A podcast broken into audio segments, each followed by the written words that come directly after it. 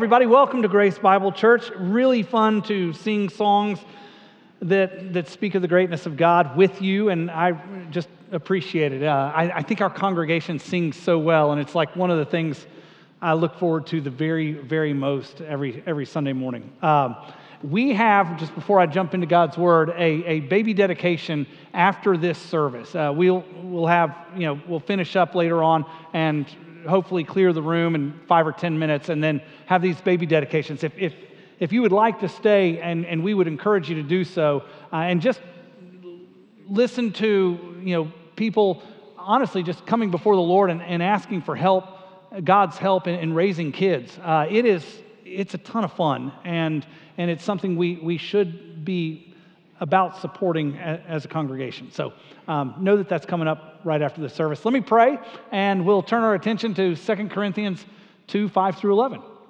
Lord, thanks so much for a, a bunch of friends and, and family uh, who gather together to worship you. And, and God, I pray that, that we would focus our attention on you. And I, I pray, God, as we have tried to give you glory, as we sang songs together, now we would try to give you glory as we sit under your word.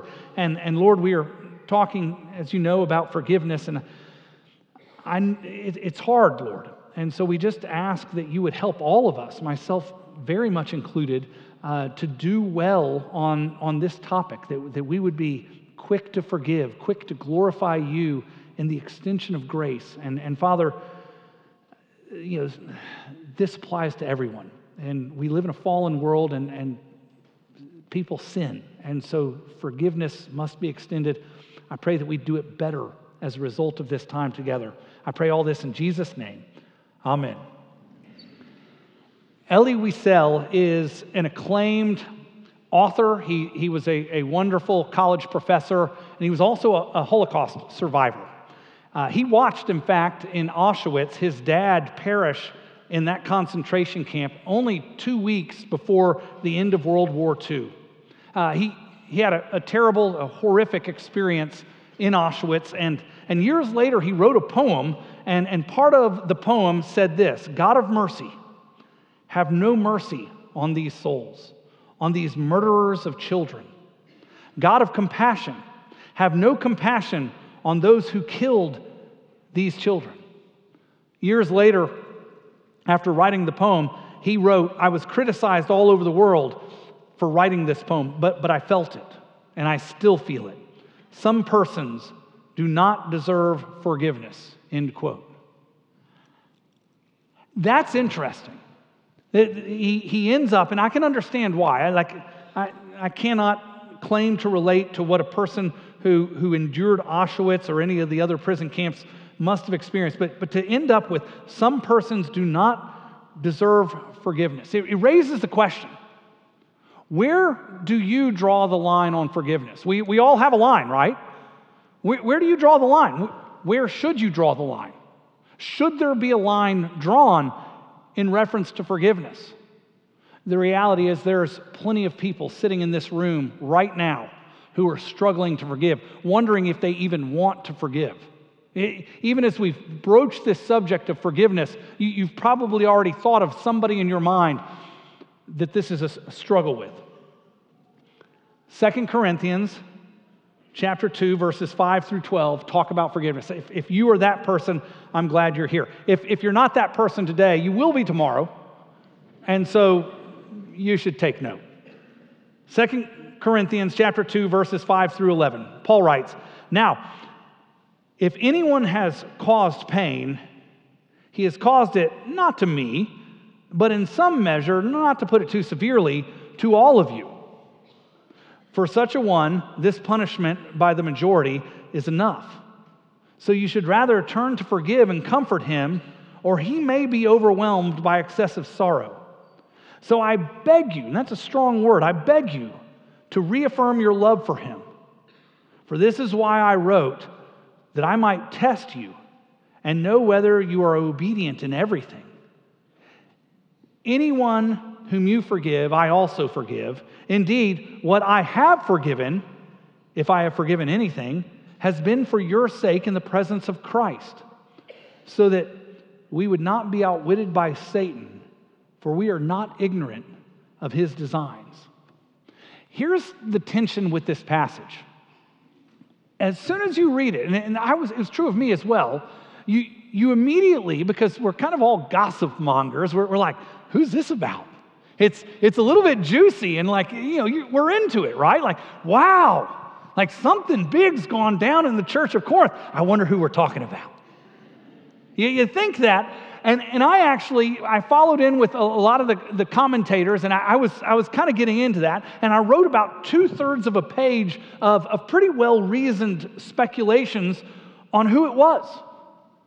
And it, at the end of two thirds of a page, I was still just guessing. That's what a speculation is it, it's guessing. So, so at the end of the day, here's what we need to say about who this is. Paul didn't say who it is. Like that's, that's the deal. I, I don't know why he didn't say it. He, he might have said it because in a shame and honor culture, if he's asking for a guy to be reinstated, he's not trying to bring more shame to him as he re enters the community of faith. Maybe that's it. Maybe he just thought the principles of forgiveness were more important for readers to understand than who's being forgiven, than, than the person who's being forgiven. I, I really, I don't know, and we don't know. Here's what we do know. Here, here are some important facts about this passage, just laying them out. Someone in the Corinth church had caused pain had caused pain to the entire congregation. I mean, that's what verse 5 says. It, it caused pain to the entire congregation. Now, if anyone has caused pain, he hadn't caused it to me, Paul writes, but in some measure, not to be dramatic, to all of you.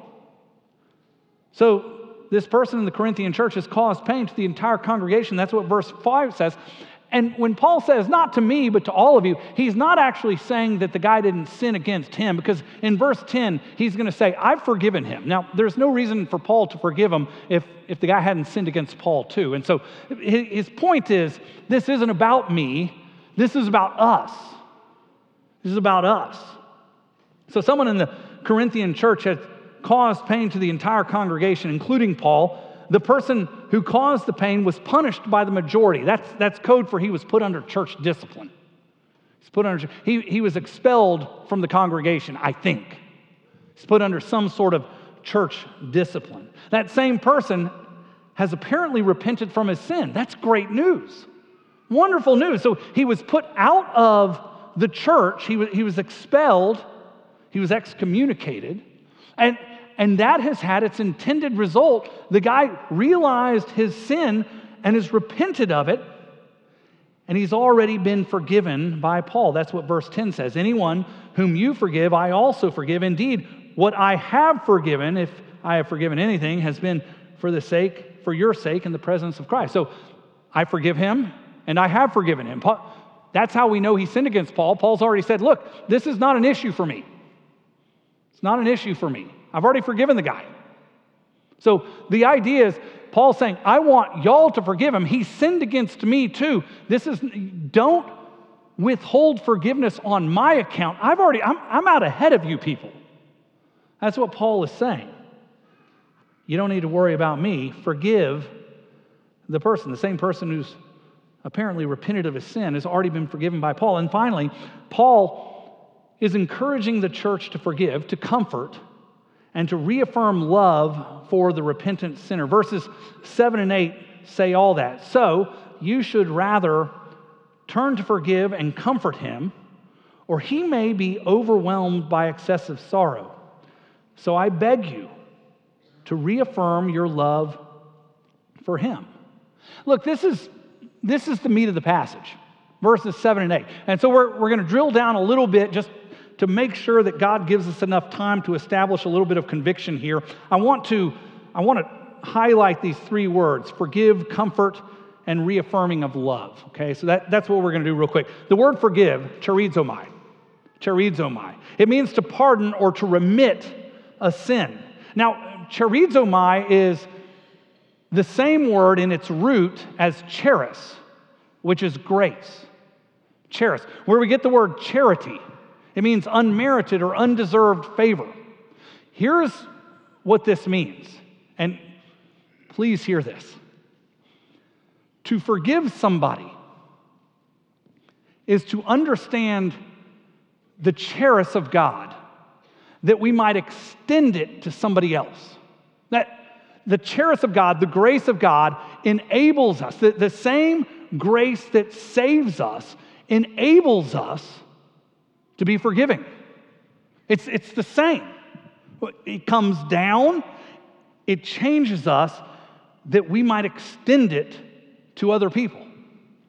So, so when it says, forgive this person, it, it's extend grace to this person. That's what it means to forgive. It's incredible. Now, the word comfort is parakaleo, and if you've been here for a while, you know it's like one of my favorite Greek words. I've, I've, been talking about it for years. Y'all should be able to preach this sermon at this point if you've been here for years. Parakaleo means to call from alongside. Para alongside, kaleo to call. It's translated comfort. And we, we talked about this a couple of weeks ago. It, it's not like comfort, like, oh, everything's fine. That sometimes God says that, sometimes we should say that. That's not what he's talking about here. It's, it's not a duvet cover that's not what we're talking about here. It's more like, hey, you've been down, you've been out, but you've repented. Now you're back on your feet, and the kingdom is this way, and we're going to move toward God's kingdom purposes together. We can do this. You can do this. I'm going to be right with you. Who are you doing that with? That, that's a wonderful extension of grace. Who, who can you come alongside? Who, who's been a bit of a mess but is trying to get their lives back in order. They, they've repented of their sins. They're wondering if they will be received back into a Christian community. Who can you come alongside and say, why don't you come to church with me? Why don't we get involved together? Why don't we figure out what your spiritual gifts are so that you might be a participant in the kingdom?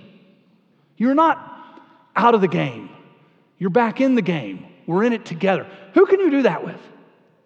That's when Christianity gets fun, y'all. That, it fires me up. That is what it means to comfort somebody.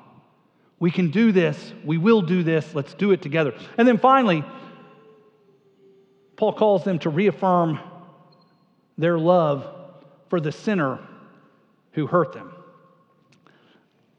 Reaffirm, the Greek word could be confirm as well. Confirm your love for him. This isn't just talk, it's, it's reaffirm your love. It, it feels like an emotional platitude we still love you. I, I think it's important to say that out loud. I say it all the time to a lot of different people. But I think there's more going on here. This, this is an action. It, it, it's, it's not just a statement, it's, it's walking alongside of them. Like, we are with you, we are committed to you. You, you are back. You, you were apart, you repented, and now you are welcome back. You are my brother, you are my sister. I'm so glad you're here. Come over for dinner. Come over for lunch. Let's not just put you in the corner with a little dunce hat on. Let's actually get back into real relationship and ministry together. So that's what's going on in this passage. It's, it's only six verses, it's not that hard. Let me ask you, I think, the best question we can ask on this passage. Okay? I'm going to kind of toot my own horn. I think this is a really good question. Why do you think Paul needs to write a whole paragraph on forgiveness for the church in Corinth? Think about that. Why? I mean, couldn't he just say, hey, y'all should forgive them? Like, figure it out. He goes pretty granular here, right? I mean, he, he kind of does a deep dive. Here are the specific things you need to do. Here's, you know, Satan's going to try to oppose this. Don't let Satan outwit you. That's verse 11. We, are not ignorant of his designs. He wants to keep you separate. Um, we don't want to do that. Like, there, there's a lot going on in this passage. Why does Paul go so granular? Before I answer that, let me just stir the pot a little bit more. Paul, who's writing this, saying, Hey, you've got to forgive this guy. He sinned, he hurt everyone, he was out, he's repented, now he's back in. I want you to let him back in. This is a guy, this Paul guy, is the same guy who encouraged the Corinthians to expel an immoral brother. 1 Corinthians chapter 5, there's a guy, and this is kind of gross, but he's sleeping with his father's wife. I think it's probably his stepmom. That's pretty nasty. I mean, that, that's it's pretty depraved. And, and the Corinthian church is, is kind of starting to think, well, we're so gracious, we're going to tolerate that. And Paul's like, nope, kick him out. Expel the immoral brother. So, so the same guy who is saying, expel the immoral brother, is also saying, reinstate this guy. And we're just speculating here. This is a couple of kids just throwing ideas on the wall, see, you know, see if the spaghetti sticks. Could be the same guy. We could be talking about the guy who is in an incestuous relationship. Woo! Man, that's, that's crazy stuff. Like, I'm glad we dismissed the kids. Why would he say both? Why would he say expel the immoral brother and then reinstate the immoral brother? Especially for a guy who's been accused of flip flopping on issues. Why would he do that? Here's why churches are often kind of like a drunk on a donkey. Have you ever had the pleasure of watching a drunk on a donkey? There's nothing better, y'all. They're teetering and tottering, and you're like, whoa, whoa. You just never know what's going to happen with a drunk on a donkey. Here's what I mean by that. Some churches, by not holding people accountable, allow people to fall off on the left side of the donkey. And, and here's, here's how we do that we, we say, you know what, we're so gracious, we're so non judgmental that we're, we're going to let people do whatever they want. That, that's how gracious we are. We've totally abused grace there. Just God's grace, hear me, was never meant to excuse sin. God's grace, the grace that forgives us of our sin also empowers us to resist the temptation to sin. It's an enabling grace. And so when Jesus mounted the cross, he didn't look upon all those who would be saved and say, Lord, what a great thing. I've enabled them to sin without consequence. That, that was not what he said to God.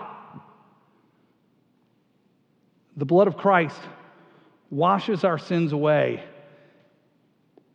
but the Holy Spirit comes in us and makes us new creations in Christ, set apart for holiness, set apart for ministry. The grace that forgives us enables us.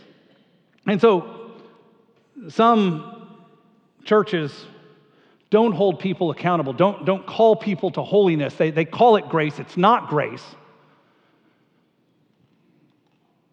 and their churches are full of hypocrites. And, and the people out there look at the people in here and go, Why would I want to be in there? They look just like us. There's no distinction. So that's, that's how a drunk falls off the left side of the donkey. By failing to forgive, by, by failing to forgive someone who is repented of their sin, they, they were kicked out of the church and then they repent, and the church says, We're done with you. That, that's falling off the right side of the donkey.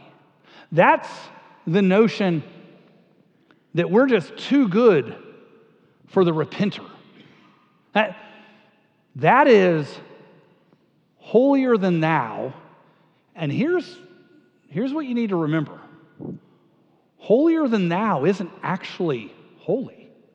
In fact, holier than thou and someone who is self righteous and, and saying, We're too good for you, even though you've repented, even though the blood of Christ has washed that sin away, even though the Spirit of God has brought you to conviction that you would repent, you're not good enough for us. You might be good enough for God, but you're not good enough for us.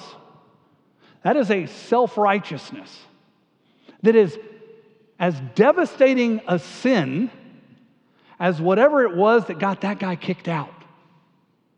And, and so I just want you to know that churches need to be willing to kick people out if they are engaged in willful, ongoing, and unrepentant sin.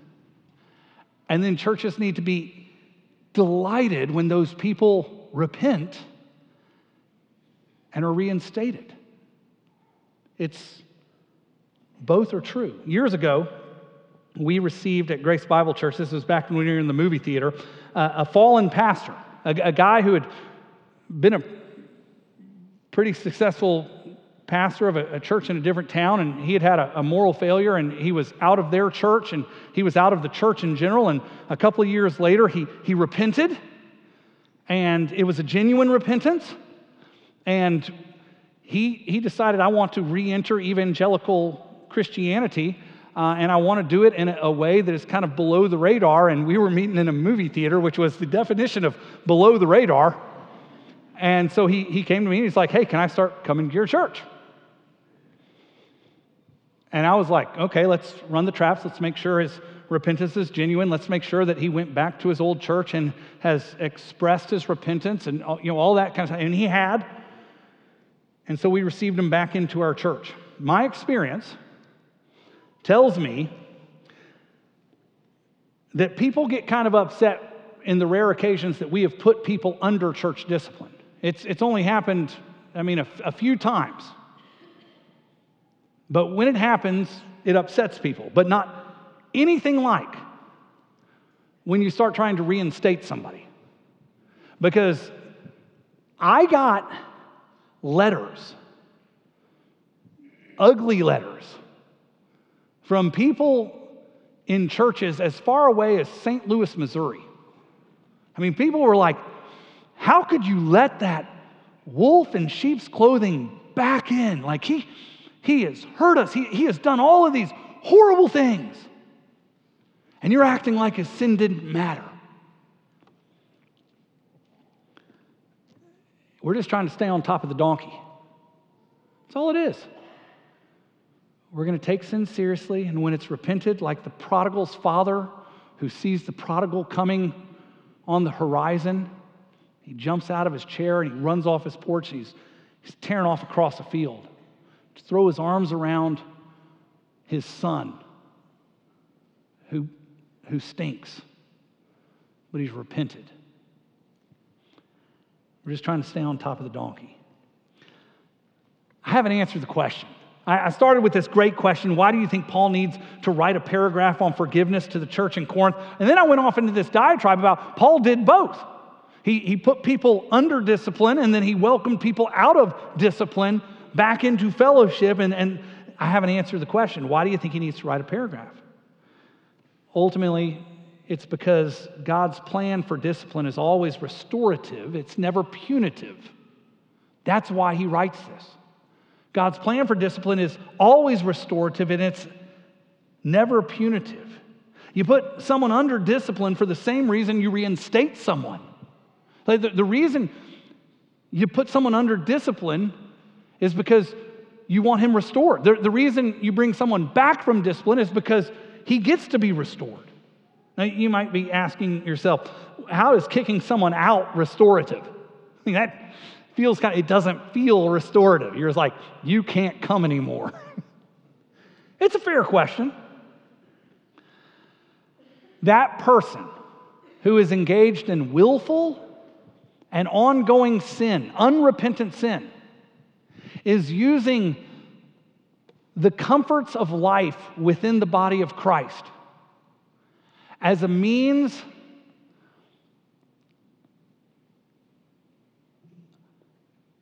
of, of refusing to acknowledge that he is alienated from the God of his salvation.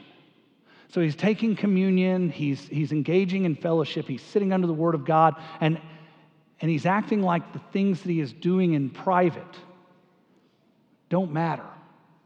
And, and so he is by his own willful disobedience, alienating himself from God, and we're enabling it.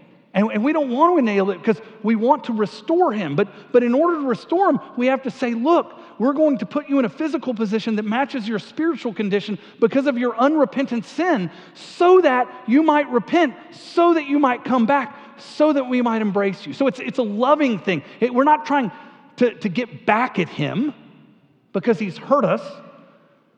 We're trying to show him how much we love him, how much God loves him, and how precarious his unrepentant sin is. That's the first answer.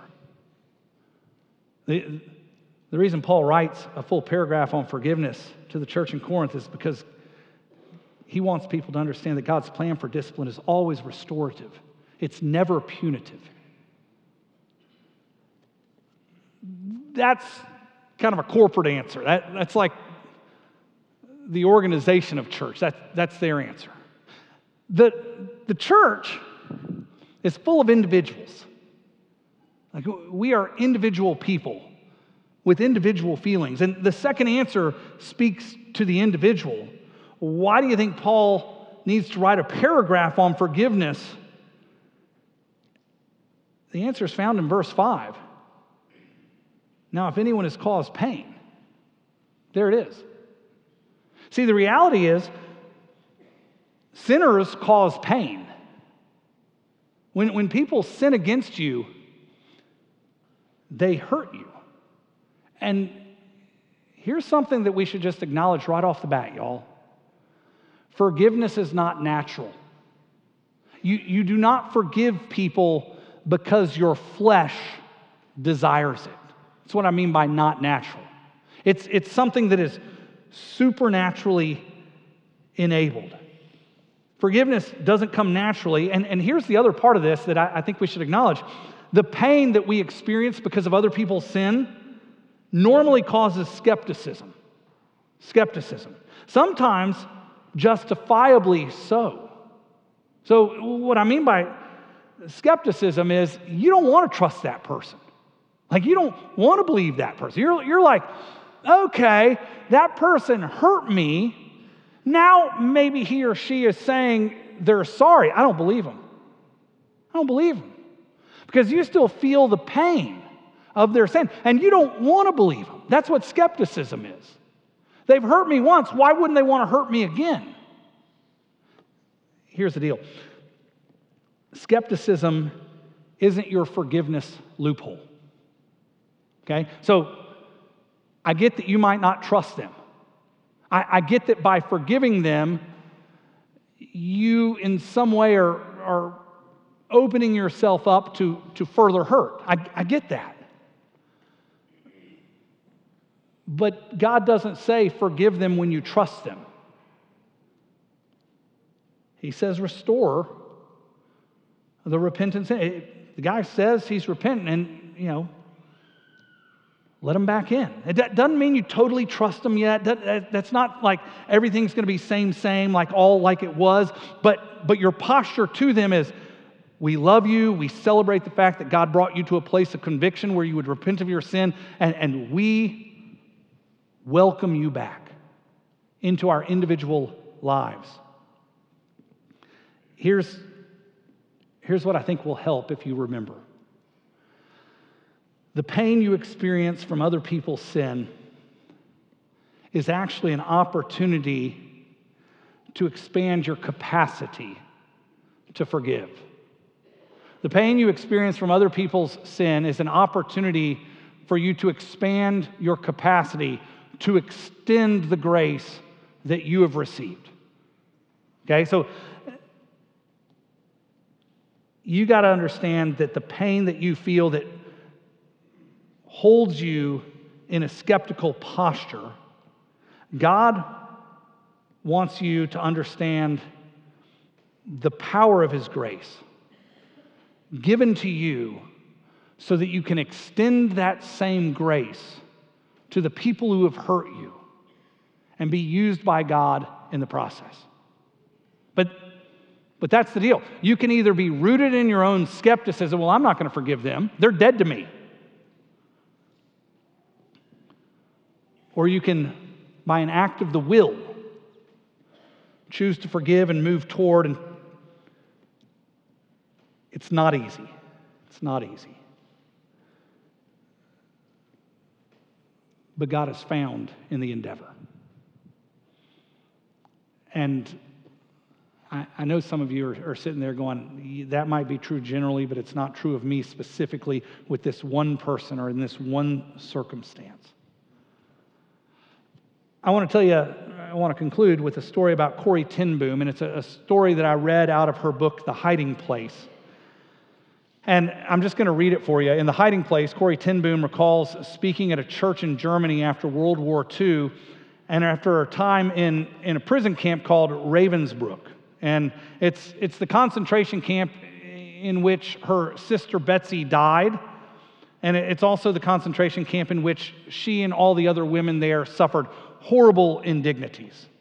Uh, this, this time that she is speaking in this church in Germany, uh, afterwards, and it's a good bit after her time in Ravensbrück, it's her first time back in Germany. She had spoken, Corrie ten Boom, as, as a Holocaust survivor, had spoken all over the world about the merits of forgiveness. She was a, a Christian from a Christian family, and, and her family was thrown into the prison camp or in the concentration camp because they had aided Jews in escaping the Nazis and they got caught. And so she is, from a Christian's perspective, talking about forgiveness. And it's her first re- return to Germany. And, and as I said, she didn't want to go. She didn't want to go. Talking about forgiveness is always easier than actually forgiving. I have found that to be true in my life. Not that I'm anything like Corrie ten Boom. After the church service in Munich, she came face to face with one of her former concentration camp guards. She recognized him.